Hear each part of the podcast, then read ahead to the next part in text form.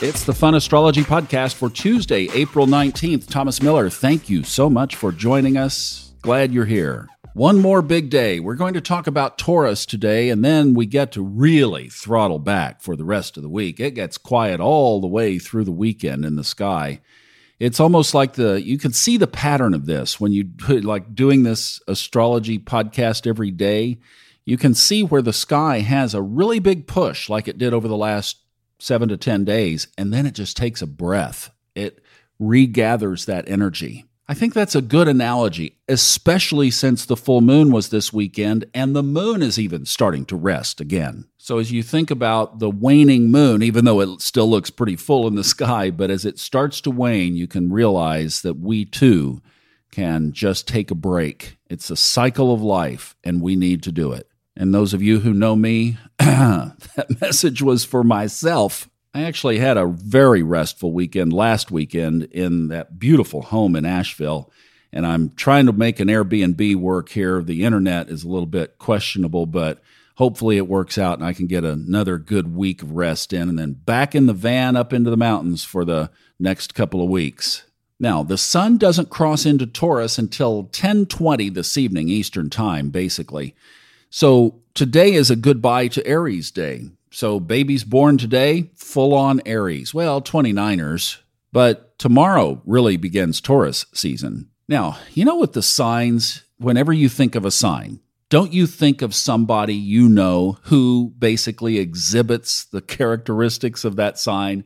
It's like, ah, and I have that for Taurus. Such an incredible prototype. It's my buddy in Colorado, Himmat Singh Dewalt. I've had him on the some Subconscious Mind Mastery podcast a couple of times now. We met when I was in Aspen for almost three years and became ski buddies and really good friends. And he is on a definite spiritual path.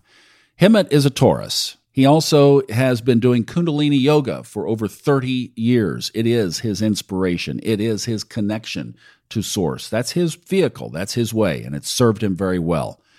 His real name is Mark, but Himmat is the Kundalini spiritual name. So how do I say that he is so prototypical Taurus? Well, for one thing, he only travels two times a year. Both are during the skiing off-season.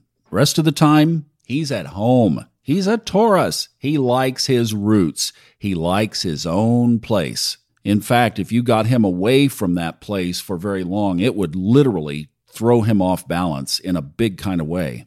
Himmat has been in Aspen for mm, probably fifteen years now, and he has this apartment that is on the corner. It has these big windows, and you open the door, and there's the Roaring Fork River is just right there. It's not a river. It's more of like a creek in front of his house.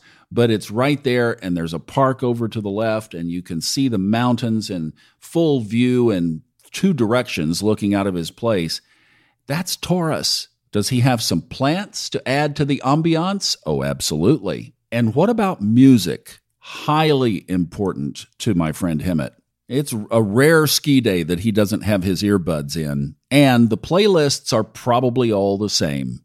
He is also very routine-based. He gets up at a certain time, does his yoga for a certain time, has his breakfast routine during ski season. All of that happens before time to get dressed and off to the gondola in time for the nine o'clock start. He has a system for all of the parts of that process and is really pretty methodically slow about executing them.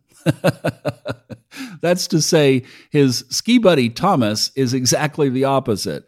Comes flying in hot, throwing stuff around everywhere, and it's like, hopefully you can find it when you get back after the ski day. Not with Himmat. Everything is in its place, and everything is in order. So those are some of the characteristics of Taurus on the positive side. It is practical, patient, responsible, stable, predictable.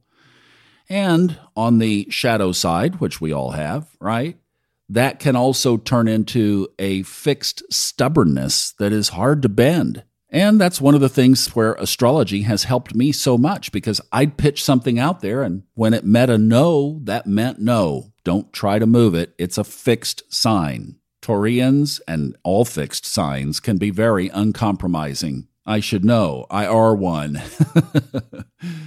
Now, We've been talking about these characteristics that come under the Taurian label, but really are influenced by Venus, because Venus is the ruler of Taurus. And there's one other side of Taurus that also comes under here, and that is money and finances. So, as the sun moves into Taurus, it will eventually cross over in about two, little over two weeks, Uranus. And we know that Uranus in Taurus has had a history of significant changes in the monetary system, especially when it's in the square aspect that it has been flirting with, with Saturn. So all of a sudden, the sun is going to stick its nose into that situation. And I mean, even for those of you who don't read the headlines, know that we are in some pretty serious monetary conditions, not only in the United States, around the world. So into that background, the sun enters Taurus. For me personally, Taurus is on the other side of my Marsan tune. That's my three-planet stellium in Scorpio, Mars, Neptune, and the sun. I've merged them into one. That's how I treat it because they're all the same degree. Well, right across on the other side of the chart is Taurus. So a lot of the answer to my spiritual and physical dilemmas is in Taurus. So it's a sign that I love connecting with, and I am really excited about this Taurus season.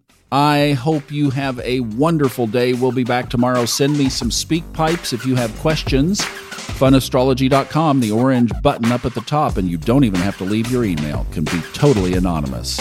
Have a great day. See you tomorrow.